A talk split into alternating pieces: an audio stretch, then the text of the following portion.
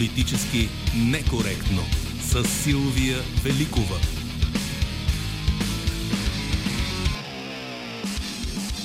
За неделното издание на Политически некоректно работим заедно с звукорежисьора Георги Коларски и редактор е Добрина Карамболова. За Политически некоректно социалните мрежи се грижи Евелина Георгиева, музиката избира Марина Великова.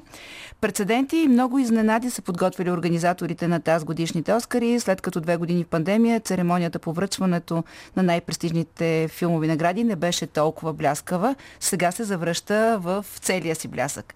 Очакванията към събитията са големи, а тази година организаторите организаторите твърдят, че са подготвили много различни неща.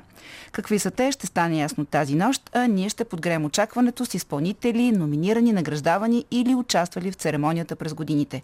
Избора е на нашия музикален редактор Марина Великова. Ще чуете след малко и първия. А то е песента на Стинг с празния стол, която беше номинирана за Оскар за 2000, през 2017 в категорията най-добра оригинална песен. И кои ще са днешните ни гости за ескалиращия конфликт между МВР и прокуратурата ще говорим с съдия Мирослава Тодорова. По време на първото правителство на ГЕРБ, когато вътрешен министр беше Цветан Цветанов, който, ако си спомняте, кръщаваше акции на имената на съдии, тя беше председател на Съюза на съдиите България и персонална мишена на Цветанов. С нея ще се чуем след малко. А след 13 ще говорим с бившия евродепутат Светослав Малинов за износа на конфликта и в Европа, но и за онова, което можем да откроим като постижение и дефицити на кабинета Петков, през първите му 100 дни днес стават точно 105 дни. Очакваме вашите коментари на чия страна заставате във войната между прокуратурата и кабинета. Пишете ни във Facebook, Instagram, Twitter, Telegram и Skype. Имаме и анкета, която е с краткия въпрос. Наистина, на коя страна и заставате, на Гешев или на Рашков. Накрая на предаването ще обобщим и резултатите.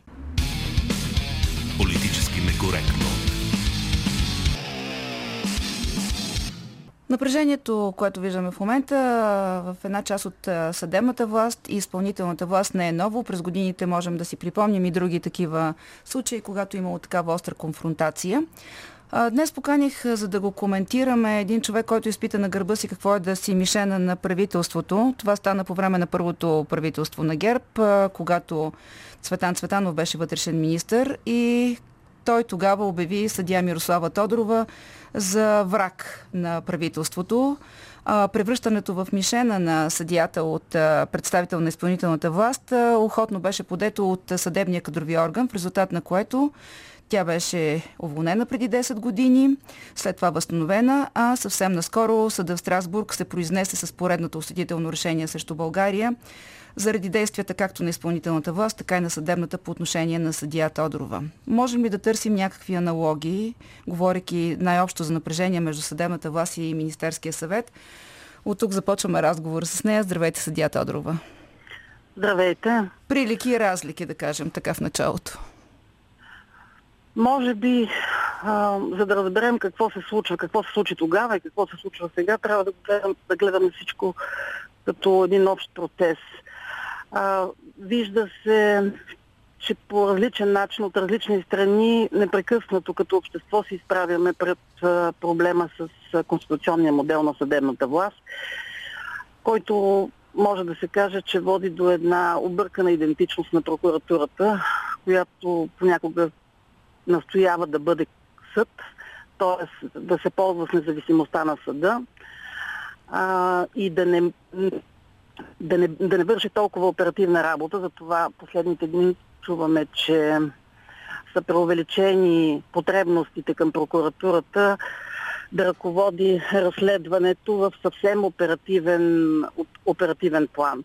От друга страна, пък заради естеството на, на действията на прокуратурата, която ръководи все пак разследването до съдебното производство и тя решава кои лица да, на кои лица да повдигне обвинение.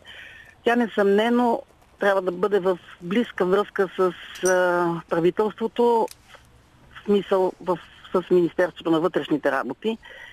И обичайно в тази колаборация понякога се стига до, до институционални инфекции, до сблъсъци или пък до силна, силна зависимост. Ако си спомняте, в периода, в който, който вие представихте, когато, и когато бях уволнена, И когато господин Цветанов, съвет... само да напомня, да. кръщаваше а, акциите си с имена на съдии, защото са пуснали някого от ареста и той смятал, че да. трябва да бъде задържан. Да, операция Ралица, например. Да. А, да, член на Висша съдебен съвет и бивш градски прокурор господин Несторов каза, че прокуратурата се превърнала в районно полицейско управление, т.е. че а, функцията по ръководство на разследването е иззета и на практика се осъществява от вътрешния министр. Това разбира се не е положение, което би могло да доведе до ефективни резултати до върховенство на правото. Но как върховенство на правото, както знаем, означава най-вече равенство на всички пред закона при еднакви предпоставки. Защото когато пък неравни неща се третират еднакво, това също не е справедливост. И в този смисъл, когато казваме изпълнителната власт трябва да бъде внимателна с опозицията, т.е. прокуратурата трябва да бъде внимателна, когато преследва опозицията, трябва веднага да, да отдържаме разликата, че всичко зависи от контекста и има нюанси, които трябва да бъдат съобразени, за да бъде постигнато справедливо третиране. Например, има значение дали опозицията никога не е била на власт, има значение дали опозицията е била 12 години на власт и продължава, например, да държи мест, а, местните структури. Има значение, например, дали а, има съмнение за паралелна власт. В този смисъл не правителството е това, което по същество представлява най-сил, поддържа най-силния властови ресурс. Това има значение, защото в последните години многократно възникваха съмнения, че прокуратурата се ориентира по силните на деня. Силните на деня не винаги означават институционалната власт, т.е. Всъщност, изпълнителната власт. Това са, това са неща, които винаги трябва да се отразяваме. Аз разбира се не мога да влизам по същество в казуса, но можем, да, но можем принципно да изведем м- някои основни понятия, защото хубавото, аз го приемам като обществено постижение, че хората стават все по-съпричастни към проблемите на правосъдната дейност и съответно поставят а, критически на изострено внимание а, резултатите. Дали вие предполагам, че а, фокусирате въпроса си върху това а, прелики разлики между господин Цветанов и господин Рашко. И не само. Аз искам да добавя да. нещо, което вие да. казахте по отношение на изказването и на, на, прокурор, на а, Нестор Несторов тогава, защото ние да а, виждахме един период до идването на Рашков на власт, когато пък МВР стана подчинено на прокуратурата и прокуратурата и това сега излиза през коментарите на Рашков. И той сега реши да си отвоюва независимостта на МВР, но това пък го отведе в конфронтация с прокуратурата. Но още нещо по повод Цветанов и времето на Цветанов. Наскоро той, понеже беше помолен да коментира този коментар, което е голяма ирония, а, каза, че различното между акцията сега срещу Борисов и тогава акциите, които е правил, че той тогава ги е правил заедно с прокуратурата, а сега прокуратурата е изолирана. Това важен детайл ли е в картината, която трябва да подредим? Това разбира се е важен детайл, защото се вижда, че това започнах с а, а, обърканата идентичност на прокуратурата или пък с конституционната, може да я наречем конституционна грешка. Никога не би могло да бъде вярно такова положение, при което прокуратурата да не може да ръководи Министерството на вътрешните работи или да се оправдава с а, така наречения натиск, натиск отдолу. Чухме, го, чухме подобна квалификация не само от а, официална позиция на прокуратурата при изразяване на, на позиция пред медиите, но някога подобна формулировка чухме и от а, записа с разговора между господин Кокинов, бивш градски прокурор на София и бившия министр-председател господин Борисов. Тоест, значи трябва да държим сметка, че изпълнителната власт, чрез Министерство на вътрешните работи и службите, са, наистина би могла да има сериозен ресурс, който да а, се превърне в а, репресивна сила. От друга страна обаче, всички нормативни механизми са, на, са, са предвидени така, че прокуратурата никога да не може да изпуска положението на контрол. Ако го изпусне, това означава, че има така наречената имплозия на институцията, вътрешна корупция. или некомпетентни хора са, се, са поставени на такива постове в а, управлението на институцията, че те да дават, задават лош тон, или съзнателно се пречи на ефективността на, на разследването. Това, което гражданите с а, естествена чувствителност забелязват в конкретния, в този случай, а може, може би е доста близка аналогията и със случая с автомагистрали, автомагистрали, така наречения казус автомагистрали, е, че по тези случаи могат да бъдат лакмо за способността на прокуратурата заедно с Министерство на вътрешните работи и останалите служби да се справя с корупция по високите етажи на властта. Защото случая за, от последните дни разбира се, че показва не просто а, евентуалната способност или неспособност на институциите да се справят с престъпността, но най-вече фокусира върху големия проблем, заради който от години поставяме въпроса за реформа на прокуратурата. Този проблем беше показан и в решението Колеви. А, дали е възможно прокуратурата да се държи така институционално, не толкова публично, когато води разследването и публично, когато обяснява резултатите, че да сме, да сме сигурни, че разследването действително обективно, странно и пълно.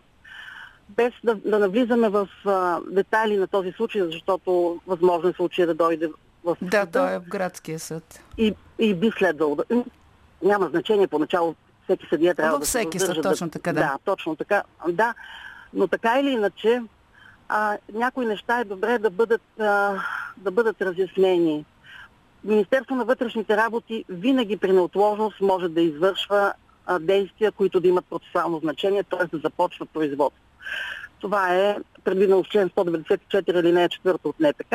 И това е компетентност, която не, никога не би могла да бъде оспорвана, защото, ако си спомняте, когато поставихме темата за реформата на следствието, изискването на Европейския съюз беше ефективността на наказателния процес да бъде гарантирана така, че действията на полицията да имат значение и да не се налагат те да бъдат преповтарени. Полицията е тази институция, която този орган на държавна власт, който поради специфичните си правомощия, той е най-близо до престъпността. Това са а, служителите, които са на улицата. Така че когато има данни за престъпление, възможността те да действат неотложно, не може да бъде ограничавана, нито поставена под съмнение. Обаче, Дали случай е оба... такъв, не е- можем да знаем, но никой не може да знае преди да е чел делото. Така е, но въпросът е, че тук да. има два основни въпроса. Единият е, че става дума за случай, по който се работи от месеци. В този случай изглежда да. неотложност няма. И второто, това е важно да кажете.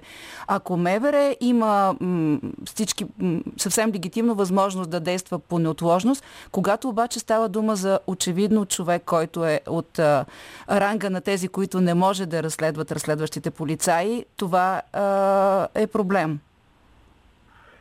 А, наказателният процес започва за събитието на престъплението.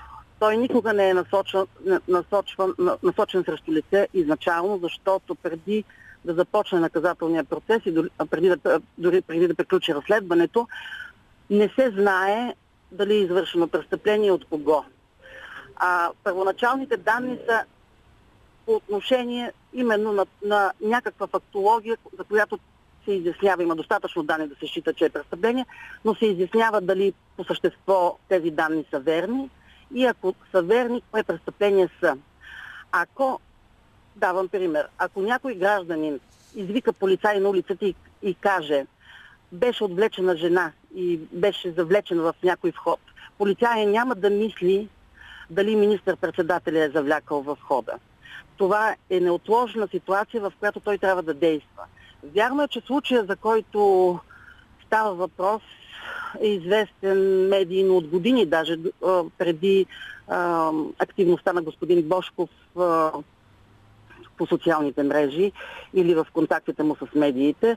Първите публикации бяха още много по-близо до събитията, за които са предмет на разследване.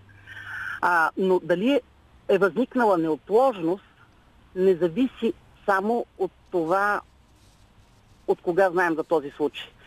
защото само органите на досъдебното производство, които са вли, вътре в самата технология на доказване, могат да знаят дали е възникнало нещо, което а, изисква спешно събиране на доказателства.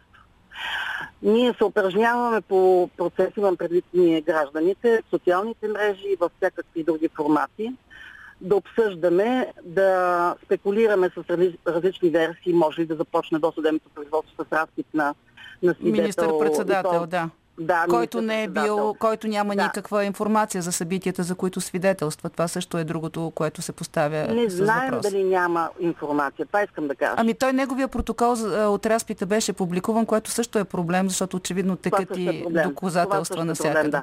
да. Но, но по същество, без, понеже дори да имах възможност да коментирам случая, без да е чел делото, никой не може да, да изрази мнение, което да бъде надежно, да внушава доверие. Винаги в зависимост от конкретния контекст и в зависимост от това какво е събрано до момента, може да се каже дали действието е било законосъобразно, дали принудата, която е упражнена, е била пропорционална. Няма съмнение, че всеки наказателен процес създава а, незгоди, а, процесуални ограничения за хората, които са обект на разследване.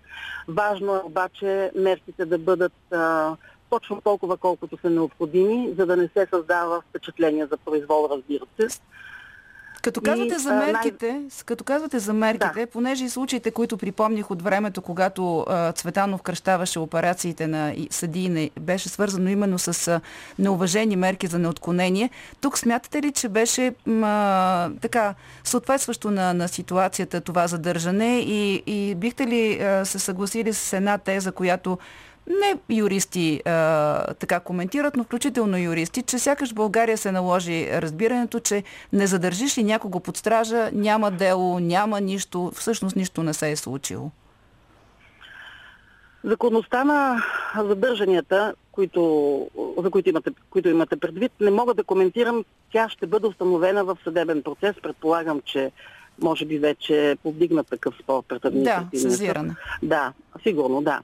Но а, това, което е важно във всяка една ситуация, от гледна точка и на убедителността на действията на органите, защото когато те пре- прекалят в каквото и да е отношение, веднага се повдига въпроса обективни ли са всъщност. Важно е, а, че а, важно е дали имат уронване на авторитета или а, унизителни действия, каквито сме виждали преди това, с абсолютния престъпник, лягането по очи или с държането на В часове на центъра на. София. Да. Ето, значи, тези действия, без човек да има юридическо образование в човешки смисъл, без всякакво съмнение, показват, че това представлява демонстрация, нямаща нищо общо с нито една процесуална задача. А, задържането, призоваването, принудителното довеждане за разпит би могло да има някаква да има някакво функционално оправдание, зависи как е мотивирано и тъкмо това ще, провери, ще провери административния съд. Разбира се, че арестите са детска, детска болест на демократичния процес и развитието на правосъдието.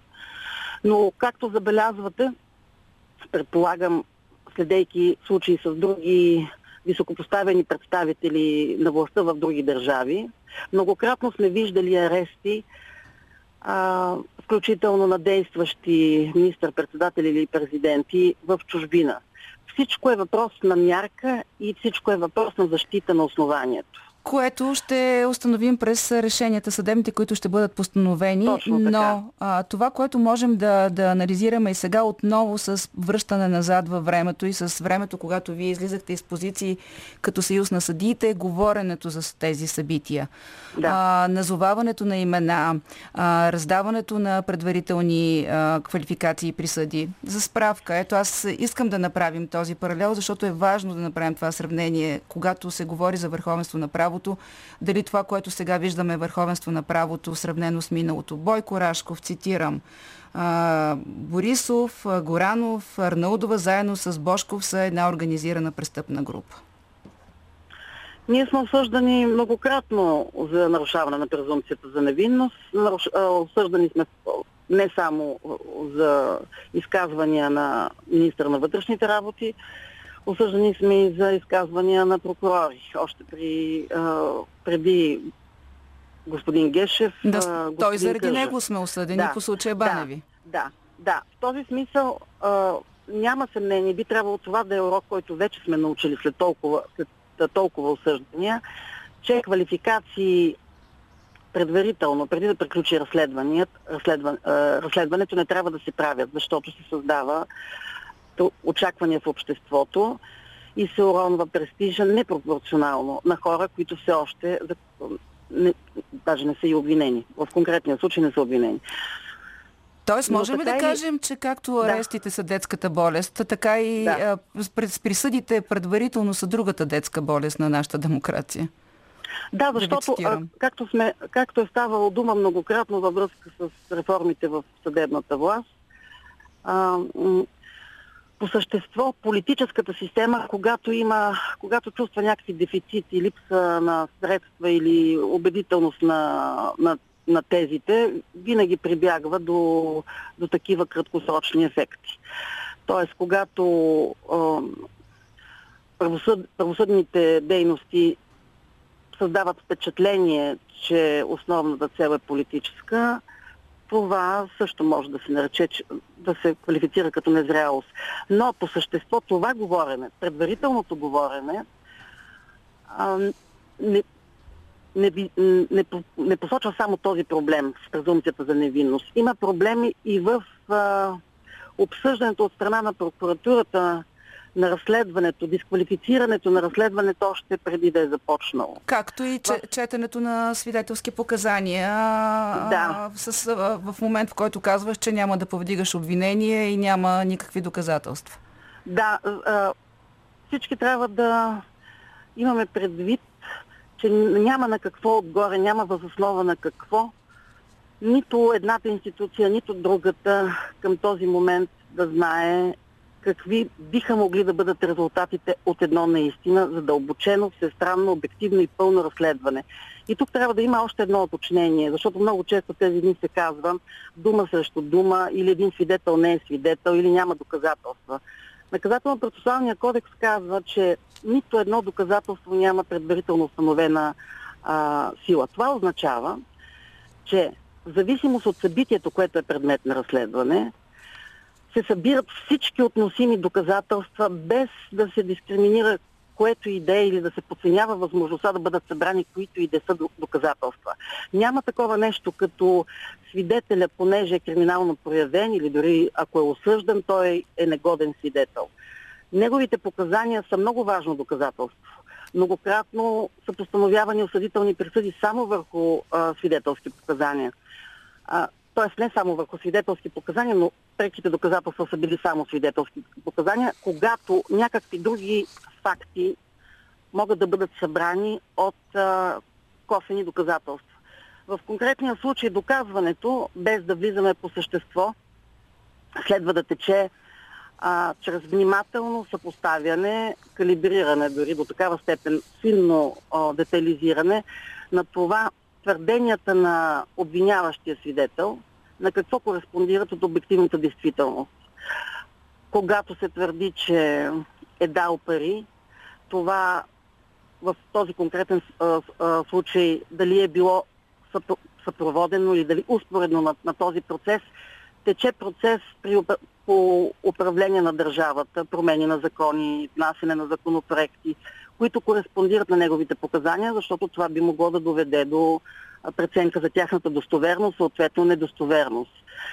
Има и а, съвсем а, други възможности, разбира се, които а, прокуратурата и Министерство на вътрешните работи, според мен, със сигурност биха могли да, а, да преценяват.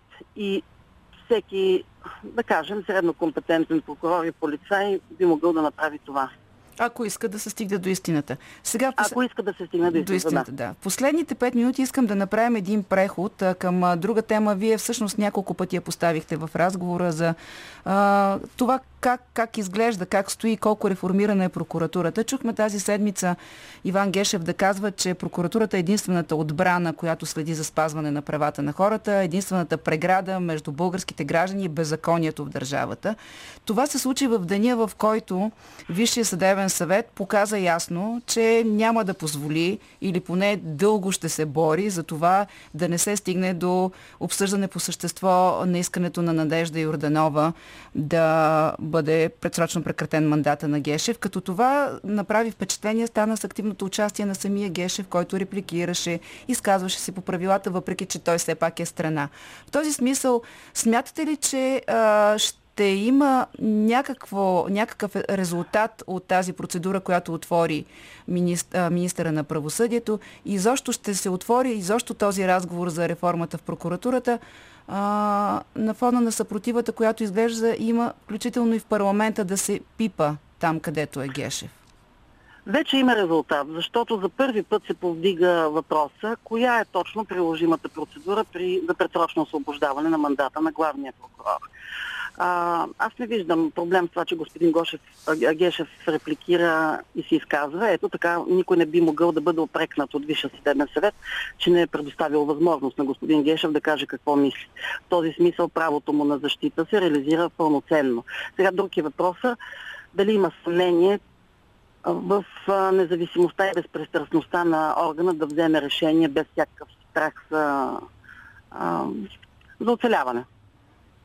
Имам предвид, така или иначе мандата на този Истич. орган е към своя край, но говоря за професионалната съдба на всеки един от тези хора.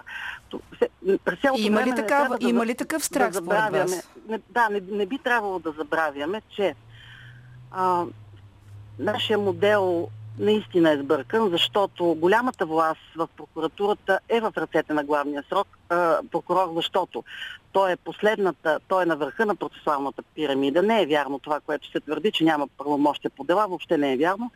Това е едно. От друга страна, цялата дисциплинарна власт и цялата отговорност за кадровата съдба на прокурорите пак е в него, защото той държи а, а, монопола тоталния контрол върху прокурорската колегия, която взима номиналното решение. А, така че този въпрос в момента е, реше, е отворен. И това е изключително важно. Веднъж отворили се една врата, процесът е необратим. Тоест... По същия начин можем да кажем, че а, стои въпроса и с а, законодателните и конституционните а, реформи.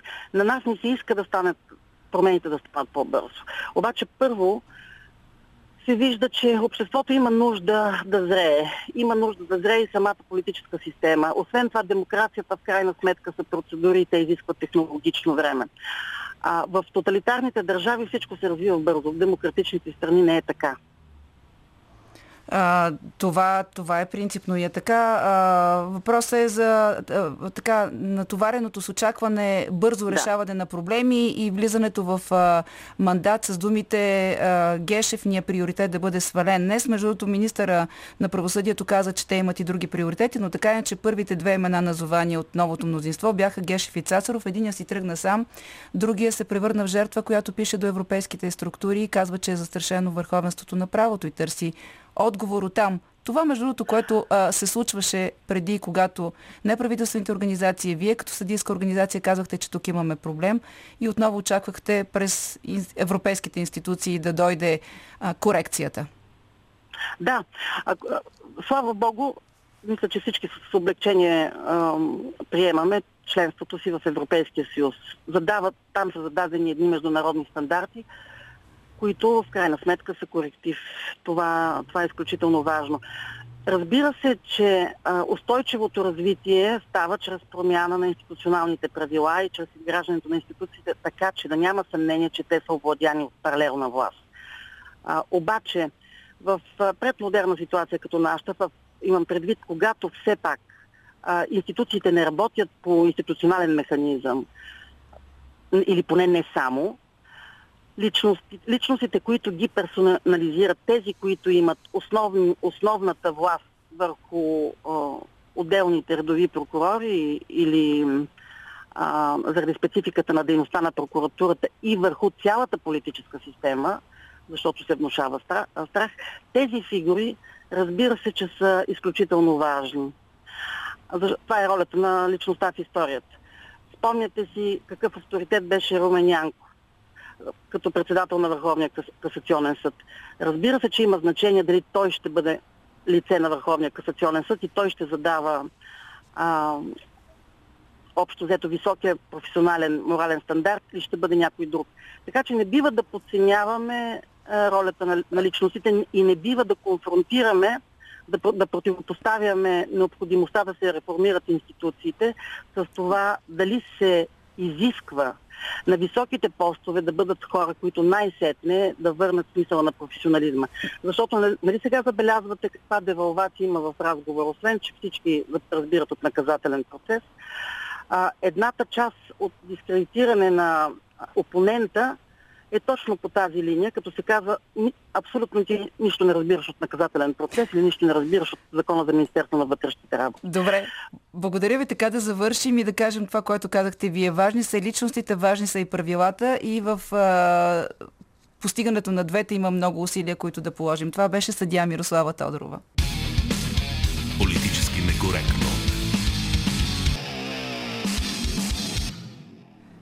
В профилите на предаването ни в социалните мрежи днес ви питаме как ще коментирате конфликта между вътрешния министр и главния прокурор. Имаме и анкета, на която еднозначно можете да кажете кого подкрепяте, на кого имате доверие, на Бойко Рашков или на а, Иван Гешев. Ето какво ни пише а, Жулията Попова във Фейсбук. Имам пълно доверие на Рашков. Мисля, че през 2020 година по-голямата част от българския народ изрази ясно мнението си за Гешев. Първо място по корупция в Европа и последно по свобода на словата са достатъчен показател. Начо Папазов на въпроса заставам на страната на кабинета и МВР. Крайно време е да бъде махнат Гешев, който е бойковист, кариерист, крие истинските олигарси и руски шпиони. Той е символ на политическите репресии и престъпността по времето на Борисов, пише нашия слушател. За първите 100 дни на правителството какво можем да откроим като тенденция и доколко тези кризи, които то влезе, и COVID-кризата, и Украина, могат да бъдат до някаква степен оправдание за това, че много от обещаните неща, които трябваше да се случат в първите три месеца, все още не се случват. За това ще говорим сега в политически некоректно с Светослав Малинов. Той е бивш депутат, евродепутат, ръководител на катедра политология в Софийския университет. Здравейте, господин Малинов. Здравейте. Това, което събрах тук от последните 2-3 дни, когато се коментираше в обзорните предавания работата на правителството, а, изглежда на двата полюса. Продължаваме промяната. Те най-активно говорят за работа на правителството си, харесват случилото се, смятат, че има някаква промяна. ГЕРБ пък обявиха фронт а, за предсрочни избори. Чухме вчера и оценките на вице-премьера, на вице-президента и президента. Юлиана Йотова сложи оценка 4,5. Радев каза, че систематично се чистят кадрите на служебното правителство. Какво идва да ни показват тези полюсни оценки? Изключително трудна ситуация трябва да работи това правителство. Трябва да започнем от това. Това е правителството, което влезе във възможно най-трудната ситуация, мога да кажа най-трудната от, разбира се, кризата през 97 така че само правителството на Иван Костов е влизало в по-тежка ситуация.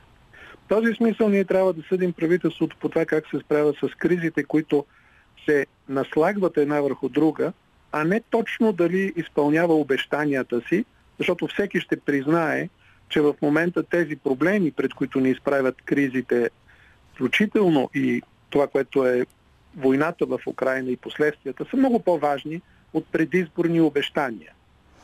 Как... В този смисъл правителството се справя частично с едни неща, доста добре с други и напълно отхвърля трети. Кажете сега, се кои се справя, да. на COVID-кризата. Бих се усмелил да го кажа. Справиха се, защото когато стъпваха в длъжност преди 100 дни, основният проблем беше този и всички си мечтаяхме да сме в ситуацията, в която сме сега. Намаляващи е, смъртни случаи, намаляващи заразени и да можем спокойно вече да се придвижваме, училищата да са отворени. Това стана. Но за останалите неща трябва да ги разглеждаме едно по едно. Ако искате. Да кажем за Украина, да, защото там най-много пролича колко а, разнородно е това правителство а, и колко трудно се взимат решения, които да изглеждат, а, а, как да кажа, партньорски на фона на решенията, които се взимат други натовски европейски държави. Как се справяме с а, а, така, демонстрацията на, на, на, на съучастие, на съпричастност, на партньорство? Не трябва да има демонстрация, трябва да има искрено убеждение към това, което става. Трябва да има искрено убеждение, че трябва да действаме като съюзници, а не да се колебаем, да имаме някакво друго намерение, но да демонстрираме, видите ли, принудени сме един вид да действаме така. Странно е, но правителството започна с много ясна и впечатляваща твърда позиция. Това беше подаването или принуждаването на господин Стефанянов да подаде оставка заради а, своята оценка на това, което става в Украина. Това беше много силен, мигновен ход. След което започна безмислен дебат дали да има специална бойна група на НАТО на наша територия. Безмислен дебат, безмислен дебат, който завърши естествено по единствения начин, по който може да завърши. Ние ще приемем такава бойна група. Друг безмислен дебат. Можем ли сами да охраняваме небето си с руски самолети? Съвършенно глупав, безмислен дебат, Защото който не можем. изкара Естествено, че не можем. Сега небето ни не се охранява от а, миговете, слава Богу. Куп неща, които можехме да си спестим. И в момента ние сме в ситуация на държава, която е член на Европейския съюз и НАТО и директно е заклеймена като вражеска от Русия, но същевременно се опитва да намери някаква по-мека позиция, пак съвършенно безмислен дебат. Когато утре дойде някаква криза, свързана с доставки на газ или петрол, Европейския съюз и Америка ще ни помогне. Когато утре, когато утре продължат да се увеличават бежанците и наистина нещата станат трудни за управление, фондовете, които ще ни а, осигури Европейския съюз за миграция и интеграция, ще ни помогнат, а не някой друг. Сега въпросът, господин а, Малинов, в момента е... пак се води а, дебат а, в абсолютно неясна посока. Иначе сте права. Но той не е това ли дебат? усещане, което имаме за, за липса на единство. Да, точно това ще да кажа, че това не е ли дебат, който да съхрани правителството, защото очевидно госпожа Нинова иска да чува а, и да, да усеща тази а, така двузначна позиция, за да може да е така честна към електората си, който не иска да участваме във война, не иска да говорим лошо за Русия. Това, за което говорите, е липса на политическо лидерство. В момента лидерът на правителството очевидно не изглежда да е премиера. А кой? Очевидно Кирил Петков не се справя с тази задача. Ами никой. А няма не е ли да? задължително да има друг. По един въпрос е един, по друг е друг. Съвсем определено се вижда как а, президентът Радев и БСП, можем да кажем директно Корнелия Нинова, успяват да зададат позицията на правителството относно Украина. Ние виждаме как те лидират по тази тема. А между другото, Нинова със своята свръхактивност, ясно на какво дължаща се, успява да доминира и някои други теми. Трябваше да обсъждаме два дена какво е форс-мажор, Да. трябваше да се занимаваме С нейните тези с- за борбата с спекулата. Кирил Петков не успява да осъществи това политическо лидерство, което се очаква от премьер. Да налага определени теми, той да казва последната дума, когато става дума за определени назначения и най-вече във външно-политически план да е ясно, че става това, в което той е убеден. В момента това, което виждаме е, че всъщност а, премиера мисли едно, но трябва да направи друго, защото българите, БСП, президента и прочие мислят по друг Да, начин. той между това не е политическо да, лидерство. и на социологически проучвания, когато говореше за, за това дали трябва да даваме оръжие или не. А, макар, че не знам, в някакъв момент се усети, че дори президента е малко по готов да, да разсъждава по тази тема. Например, той не каза, а, вече смени позицията и говореше, че ние няма, не можем да даваме, защото нямаме дори за нас, докато преди беше доста по-категоричен, не, нали, това би, би, би нарушило суверенитета ни. Но кажете тогава как може да продължи напред това правителство, след като вече три месеца то не може да, да излъчи своя лидер, който би трябвало естествено да е Кирил Петков. Надявам се, че всички тези неща се забелязват и вътре в коалицията и а, партиите, които участват в нея, трябва да приемат, че за всички е по-добре да има по-голямо единство. В крайна сметка, Не може да има коалиция от такъв мащаб, която между другото няма какво да я толкова анализираме. Вътре не са четири партии, това са четири субекта, да. някои от които са коалиции, другата най-вече не е водещата партия, не е ясно изобщо какво ще представлява за бъдеще.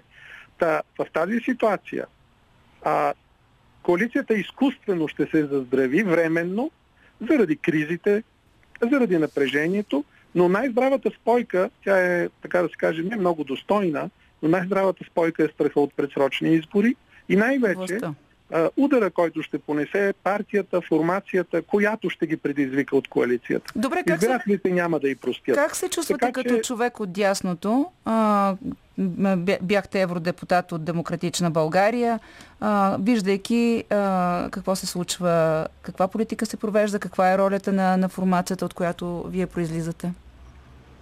А, ако ме питате, моето мнение, то е а, такова от първия ден. Готовно за компромиси готовност за компромиси и опит да се променят нещата а, отвътре в максимално добра посока. Аз се надявам, че нещата, които а, наистина за десницата, за демократична България са важни, все пак ще се случат. Макар и мъчително, вземат се правилните позиции за кризата предизвикана от войната в Украина, вземат се и правилните позиции като външно-политическа операция. А, извинете, като външно-политическа ориентация. Вземат се, но бавно и мъчително. Все пак време има, нещата могат да се поправят. Изостава, изостава съдебната реформа и всичко свързано с тази тема, но изостава. Не е изоставено, а изостава. забавя се. Всички се надяваме, че ще може да се похвалим с някакви конкретни резултати какво, следващия Какво месец. би било резултат според вас, за да завършим този разговор с а, този конфликт, който следим между вътрешния министр и главния прокурор, между главния прокурор и Министерския съвет? Какво би било резултат? Защото очевидно смяната на Гешев не е цел, която може да бъде постигната. Аз се опасявам, че ако не се демонстрира пред избирателите, че има компетентност и сила той да бъде сменен в рамките на закона и не се види убедително придвижване в тази посока, дискредитирането на управляващата коалиция по тази точка ще бъде много тежко.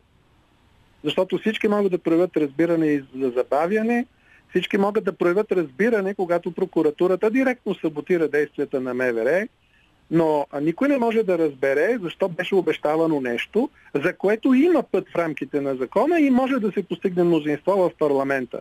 Така че към а, желанието, което се демонстрира, ако не се добави компетентност, разочарованието ще бъде много тежко. И това изкуствено, все пак, заздравяване на коалицията, което може би ще трае до местните избори, може би ще приключи там защото след местните избори може спокойно да се отиде на предсрочни с оглед на резултата. Така че, виждате, става дума за още няколко месеца търпение, от иначе много търпеливите и мотивирани избиратели на тази коалиция, които се оказаха заедно не по тяхно желание. Благодаря ви, Светослав Малинов, с анализ на стоте дни на кабинета. Поредния анализ, който ви предлагаме в тази така Особено желание на нас, журналистите около тези символични дни, да можем да огледаме докъде сме стигнали и какви са перспективите. И сега отиваме към нашия коментар на събитията от седмицата. Иво Балев от Вестник сега. Новини с добавена стойност.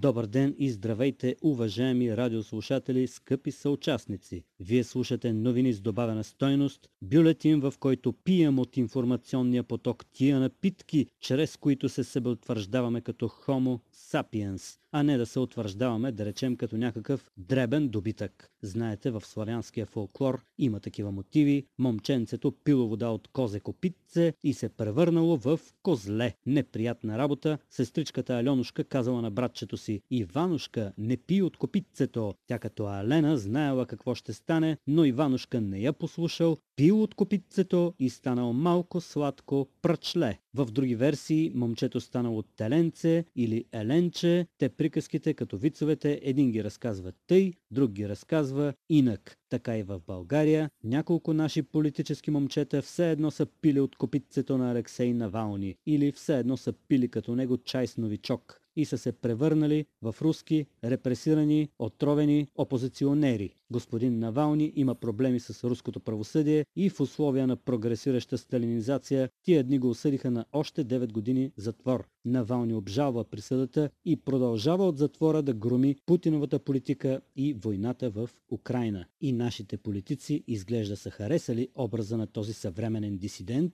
и току някой от тях се обявява за българския Альошенка Навални. Последно Бойко Борисов се провъзгласи за български Навални, защото Бойко Рашков го мачка като някакъв освирепял Путин. Но Борисов е поне третият български Навални. Миналата година от същата чаша чай пиха и Валентин Марешки и Станислав Нетков Стъки. Аз съм българския Навални. Не, аз съм българския Навални. Един през друг, Навални до Навални, между чукове и наковални. Могат на прескочи кобила да си играят тия ми ти Навалните, така наречените лайф коучове, не кочове и пръчове, а коучове, всичките тия съветват да бъдем себе си, да отстояваме същността си и същевременно да превъзмогваме егото си. И нашите се превъзмогват, но не могат да се отстоят като себе си, ами се отстояват като Алексей Навални, като малки деца. Малките деца понякога се превръщат, но не в нещо конкретно, а просто така се превръщат.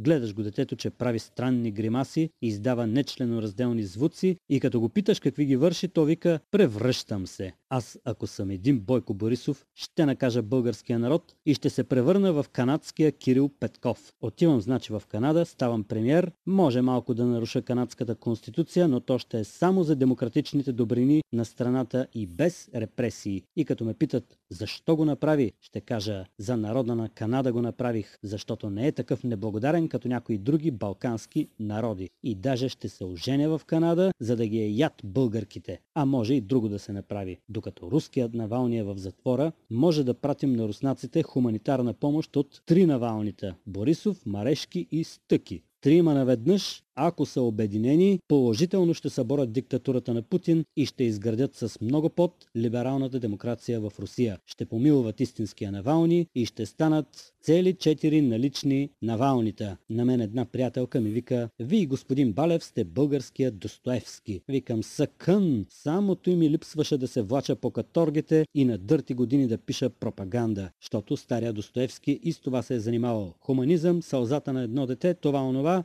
и великодържавна пропаганда. Ама той така ги е чувствал нещата, аз не му се бъркам и не искам Достоевски да пада жертва на кенсъл културата. С кенсъл културата или културата на отхвърлянето има една неточност в тълкуването. Противниците на този кенсъл синдром в западното общество казват Бум, забраниха Достоевски. А то не е така. Никъде не е забраняван Достоевски. Аз, примерно, редовно си го чета и го громя най-подробно. Аз поне съзнавам, че това е диващина. Как бих могъл да разгромя Достоевски? Но, примерно, така съм решил да се забавлявам. Кенсъл културата не е най-умното нещо на света. Тя може да сложи етикет, да събори статуя, да провали кариера, да извърши глупост. Но не те задължава да си глупав и не те убива. И за това, когато Путин разкритикува западната кенсъл култура, направи грешка да защити авторката на Хари Потър. На Запад, каза Путин, госпожа Роулинг пострада от вашите некултурни либералщини и културата ви на отхвърляне. А самата госпожа Роулинг веднага му отвърна, че не му отива да се занимава с културна критика, докато унищожава хора и градове, затваря несъгласни и трови опонентите си. Това за отровата и затвора се отнася и за Алексей Навални, героя на днешната ни 5 минутка.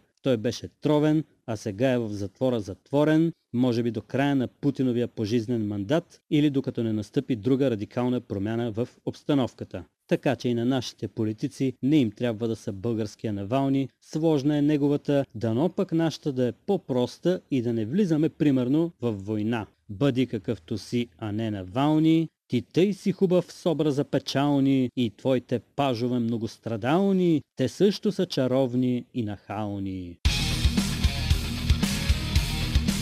Новини с добавена стойност.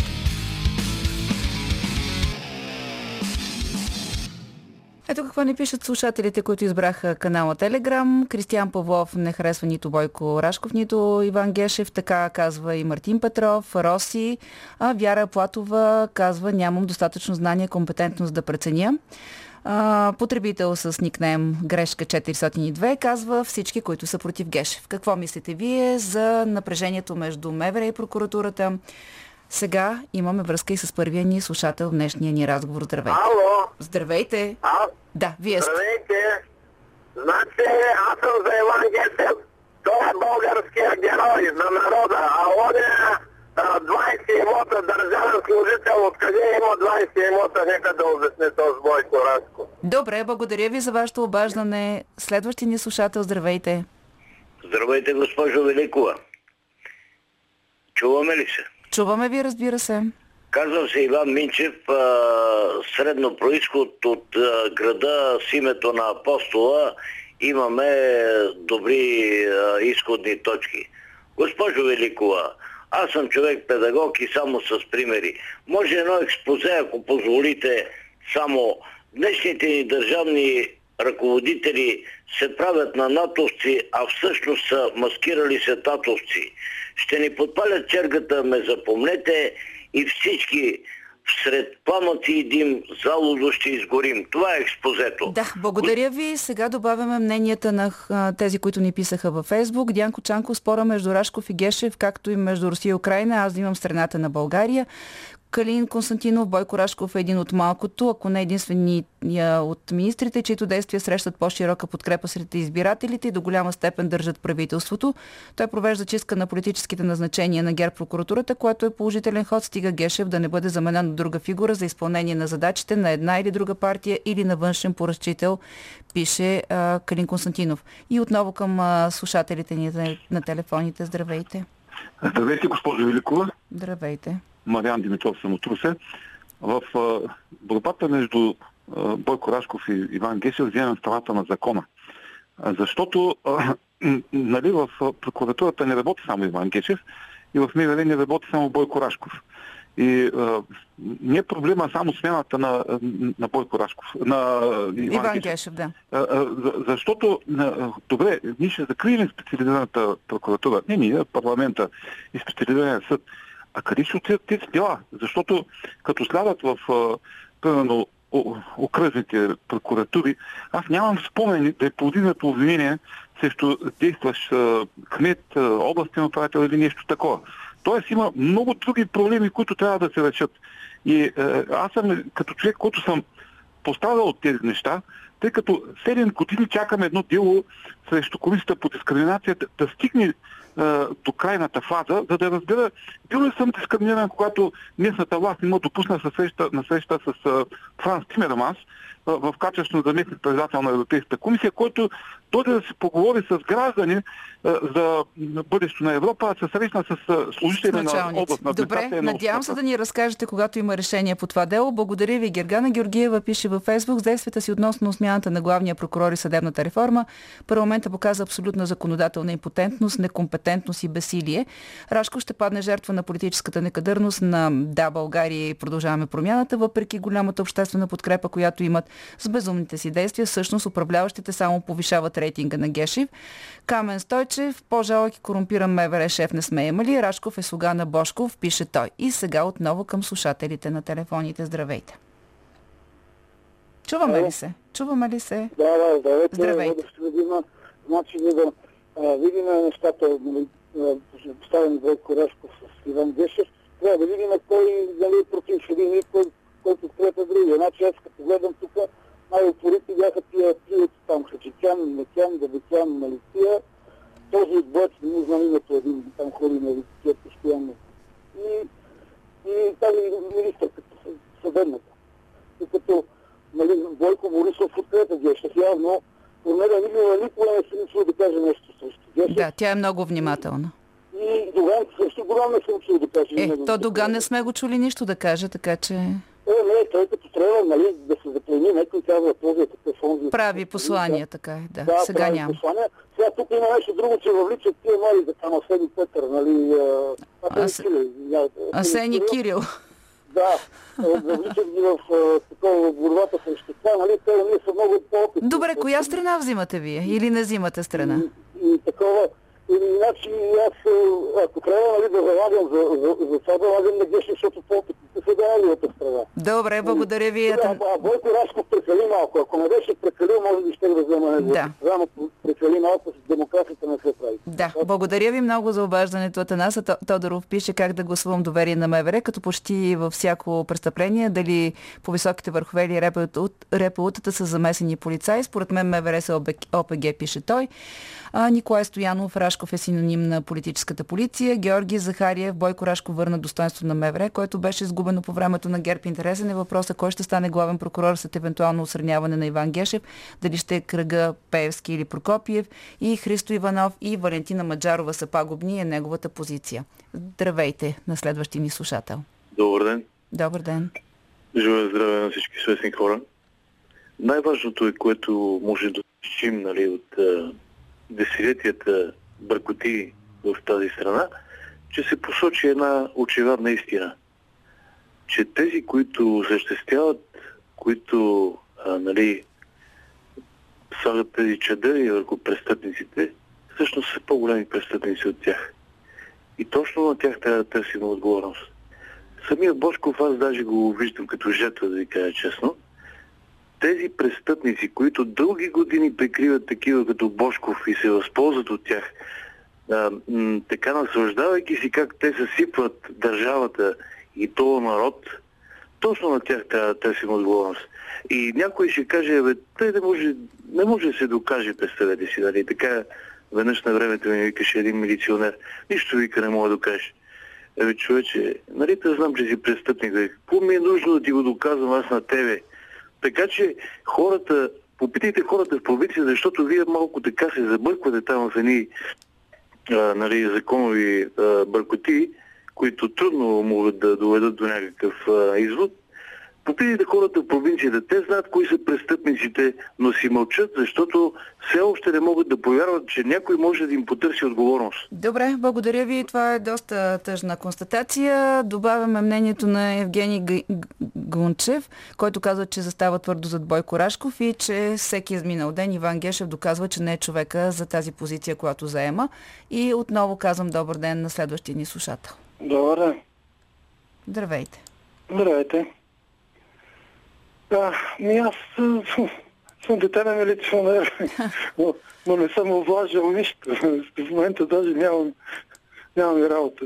Но да ви кажа, че сутринта гледах по нова телевизия как разни полицаи уж слепи пък карат коли и то хубави модели. А, Така. да, това са, те- тези разработки са много интересни, да, с хората с... Да, е, И? Кина или Тина Ивайлова, Да, не да. знам как нарича. Тина се казва колежката и какво?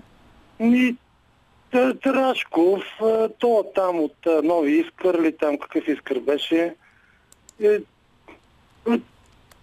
аз с Бошко съм се разминал, между другото, на тротуара тук в град Плевен, до часовника близо. Какви интереси имаше тук преди 20 години, не знам, аз путах колело. Е. не прави впечатление една специфична... Как ви се струва тази а, Да. конфронтация, която следим? Госпожо, хората са на работа, за да ползват служебното си положение и да натрупват имоти, а не да свършат моя проблем и вашия проблем и на който и да било българин проблема. Аз съм този, който винаги декларира, че не съм гласувал нито за комунисти, нито за Бойко. И няма и да гласувам, но а, ви казвам от целия си 60 годишен опит, че всеки е на работа, за да ползва служебно положение. И казвам, че съм мафия. Лекари, Добре. Прокурори, Разбрах. Малко обобщаването не е добре, но това е вашето мнение. Добавям тук мнението на Моден Димов във Фейсбук, който смята, че няма непредобеден български гражданин, който да не намира, че е нонсенс в България да има главен прокурор. Нима в Република България, в която една от властите е съдебни, има главен съдия. Тази обязаност, пише той, се изпълнява по някакъв начин от Върховния касационен съд и Върховния административен съдия. По логичен начин трябва да има такава реформа и в прокуратурата, пише той. Последният ни слушател, преди да ви кажа обобщението от анкетата. Здравейте. Чуваме ли се? А, Здравейте. Вие сте да. А, много ми се иска да ви кажа, че има по-важни въпроси от това дали главният прокурор и Бойко Рашков ще успеят в, своята кауза. Просто ми се иска да кажа, че се срамувам от позицията на правителството, властта, че не помага на Украина. Трябваше ли някой мак да сам пак да дойде? Те си го имат украинците. Трябва някой да помогне на този народ.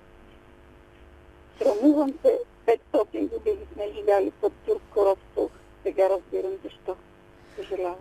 Благодаря ви, че се обадихте. Това беше и последния участник в днешната ни анкета. По темата, която коментирахме, имахме и специална анкета с еднозначен отговор в социалните мрежи. Ивелина е готова с резултатите.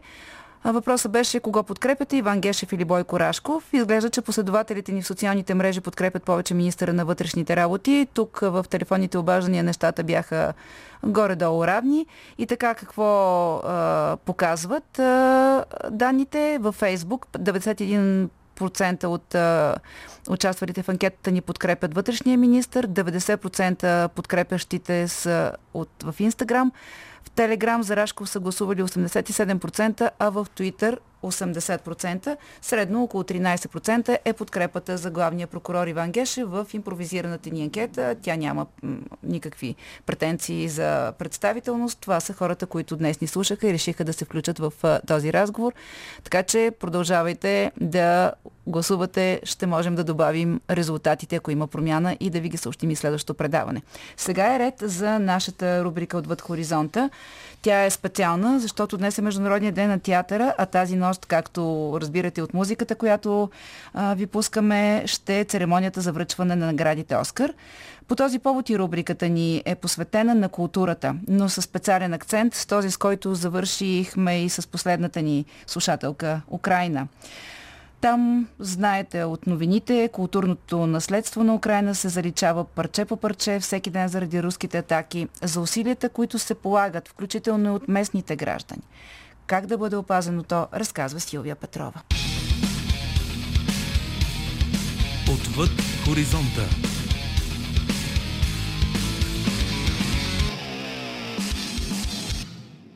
Заради войната на Русия в Украина загинаха хиляди хора, а милиони бяха изселени. С придвижването си руските сили унищожават и части от украинското културно наследство. Тактика, която често се използва по време на военни действия. В исторически план това се е случвало редица пъти. Например, през 70-та година след Христа, когато римски войници разрушават Ярусалимския храм. Наполеон пък бива обвиняван, че по време на похода си в Египет през 1799 година е заповядал да стрелят с уръдия по сфинкса и така е разбит носа на статуята. Случаи от съвременната история са взривяването на огромните статуи на Буда в Бамян от талибаните в началото на този век, разрухата оставена след ислямска държава в Сирия и Ирак и пропуска на американските военни в Багдад да опазят музеите, които бяха ограбени. Сега в стратегията на Владимир Путин също изглежда влиза намерението за смазване на украинската идентичност. Ирина Василкова, директор на програмата по културна дипломация в Центъра за украинско изкуство в Лос-Анджелис. Това е продължителен конфликт, който не започна на 24 февруари през нощта. Това посегателство продължава стотици години, още от царска Русия, а след това и по време на брутален, тираничен комунистически режим, начало с Кремъл, който се опита да слее в едно 15-те съветски републики, всяка една от които има различна автентична култура и исторически път.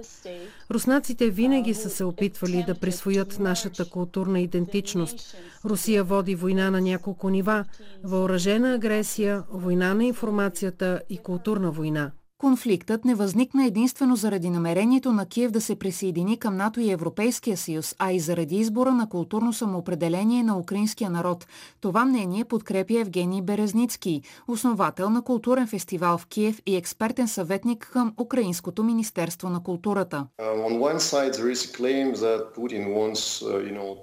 От една страна се твърди, че Путин иска да освободи наследството на славянската и руската култура, но неговата армия всъщност разрушава музеи, забележителности и изкуство. Това само по себе си е противоречие и е объркващо. Понякога хората омалуважават ролята на културата, а според мен от една страна тя е ценно предимство, но от друга опасно оръжие. Агенцията по култура на Обединените нации излезе със становище, че е сериозно загрижена от вероятността за унищожението на украинското изкуство и исторически паметници. Директорът на ЮНЕСКО Одрея Золе написа. Трябва да опазим културното наследство на Украина като свидетелство за миналото, но и като катализатор за мир и бъдещо сближаване, което международната общност има дълг да опази и съхрани. ЮНЕСКО работи с украинските власти, за да бъдат културните места и паметници белязани с отличителната емблема Син щит, която цели да се избегнат умишлени или неволни щети. Тя е създадена в Хага през 1954 година по време на конференцията за защита на културните ценности в случай на въоръжен конфликт. Горчивина и тага изпитва Ихор Кожан, генерален директор на Националния музей за изкуства Андрей Шептицки в ВОВ при вида на празните стени в музея. Трябваше да предадем всички тези колекции, всичко на следващите поколения. Това е традиция и нещо вечно, както е вечен човешкият живот, така както един човек трябва да се грижи за ближния си и да не убива. В същото време ние защитаваме земята и културата си и вероятно си струва да пожертваш живота си, за да защитиш вечността. Такъв пример има. Украинските власти съобщиха за опожарен от руски военни музей в градчето Иванков край Киев, който са изгорели творби на обичната украинска художничка Мария Примаченко, която е починала през 1997 и нейните картини не могат да бъдат възстановени. От нейното изкуство се е възхищавал Пабло Пикасо. Британското издание Таймс писа, че местен жител е влязъл в горящата сграда и е спасил няколко от картините а украинският художник Воло Бевза и фотографката Виктория Пидуст, които преподават в университет в Берлин, е трябвало да открият своя изложба в Киев в деня на руското нахлуване 24 февруари. Вследствие на променилата се обстановка, сега Пидуст документира войната, а Бевза не рисува картини, а участва в изграждането на противотанкови заграждения. Основната цел на войната е да покаже, че няма украинска култура, че няма Украина или украински художници. Ние сме срещу страха и идеята за заглушаване на украинската култура от Путин. А театър в западната част на Украина беше превърнат в доброволческа кухня, където актьорите и персоналът приготвят храна за войниците и изселени заради боевете хора. Актрисата Алла Шкондина вече е извън светлината на прожекторите и на работното си място приготвя храна, която се изпраща към фронтовата линия. Тому що е такъв выслив. Съществува мисъл, че когато оръжията отекват, музите мълчат. Но ние не мълчим. Ние сме в задните редици. Занимаваме се с доброволчески труд, защото Украина сега е в трудна ситуация. Тъжна ирония има в конфликта погледнат от културен ъгъл, тъй като се оказва, че украинците защитават руски произведения на изкуството от руските нападения. Марина Филатова, директор на отдел за чуждестранно изкуство в музея в Харков. Колекция более 25 тысяч експонатов. В нашите колекции разполагаме с над 25 000 произведения. Колекциите на Музея за изящни изкуства в Харков са едни от най-големите и най-ценните в Украина. Имаме Дюрер, оригинални нидерландски графики, Репин, Семирадски, Поленов. Ирония на съдбата е, че трябва да спасяваме творбите на руските художници от собствената им нация. Това е просто варварство. Украина се намират седем обекта от списъка на световното наследство на ЮНЕСКО. Сред тях са катедралата от 11 век Света София в Киев и историческият център в град Вов. А в подложените на бомбардировки градове Харков и Чернигов се намират едни от най-големите колекции с произведения на изкуството в страната. В началото на март при руско нападение беше ударен и мемориалът на жертвите от Холокоста Бабин Яр – Джули Дешапър, учен в научно-изследователското звено за история на изкуството и архитектурата към института Макс Планк. Украинското културно наследство в момента е в риск, като е атакувано директно и умишлено. Вече имаме доказателства както за случайни вреди, така и за нанесени умишлени щети. Причина за това е отричането от страна на Путин на Украина като държава и отричането на съществуването на украинска култура и културно наследство. А Майя Аша Макдоналд, специалист по история на изкуството и съветник по връщане на културни ценности, припомня. След анексирането на Крим през 2014, един милион артикула с археологическо значение са били изпратени в Москва. По някакъв начин те са свързани с руската история или империализъм. По време на настоящата инвазия се очаква Путин да стори същото и обекти, които по някакъв начин имат връзка с руската история, култура или имперска близко минало да бъдат върнати в майката родина. Тази вечер, далеч от Украина, в Лос-Анджелис, ще бъдат връчени американските награди за филмово изкуство «Оскар». Деликатен е начинът по който трибуната на шоу-бизнес събитията за растуха като Оскарите може да се използва, за да бъде хвърлена светлина върху важни проблеми. Очаква се обаче темата за войната в Украина да присъства в речите на звездите. Актрисата Ейми Шумър, която ще е една от водещите на събитието, е искала украинският президент Володимир Зеленски да се включи по време на церемонията. Идеята й обаче е била отхвърлена от продуцентите. Наистина има натиск за една нощ хората да се почувстват като на почивка и да забравят лошото. Но мисля, че това е и страхотна възможност най-малкото да се коментират някои неща. Подготвила съм някои шеги, които акцентират на ситуацията, но се случват толкова много ужасни неща и ми е трудно да реша кои да изтъкна. Исках да намерим начин Зеленски да се включи по сателитна връзка или да направи запис предварително, защото много очи гледат Оскарите. Не ме е страх да го направя, но не аз продуцирам церемонията. От незапомнени времена армии са плечкосвали с цел да се приберат от дома по-богати, но това е било начин и за културно заличаване, част от тактиката за съкрушаване на чувството за принадлежност и идентичност. През 6 век преди Христа Сундза пише в трактата Изкуството на войната, че унищожаването на културното наследство на врага е вредна военна тактика, тъй като води до отмъщение и така за завоевателите става по-трудно да управляват победеното население. Джордж Оруел пък е казал, че който контролира миналото, контролира бъдещето, а който контролира настоящето, контролира миналото. Сега изглежда, че Путин се опитва да наложи властта си над миналото на Украина, за да може да контролира бъдещето на тази страна.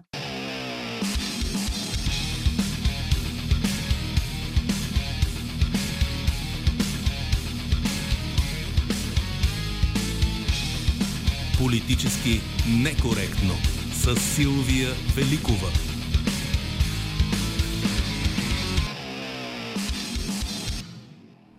За предаването работихме заедно с а, Георги Коларски, Силвия Петрова, Иво Балев, Добрина Карамболова, Евелина Георгиева. Музиката избираше Марина Великова.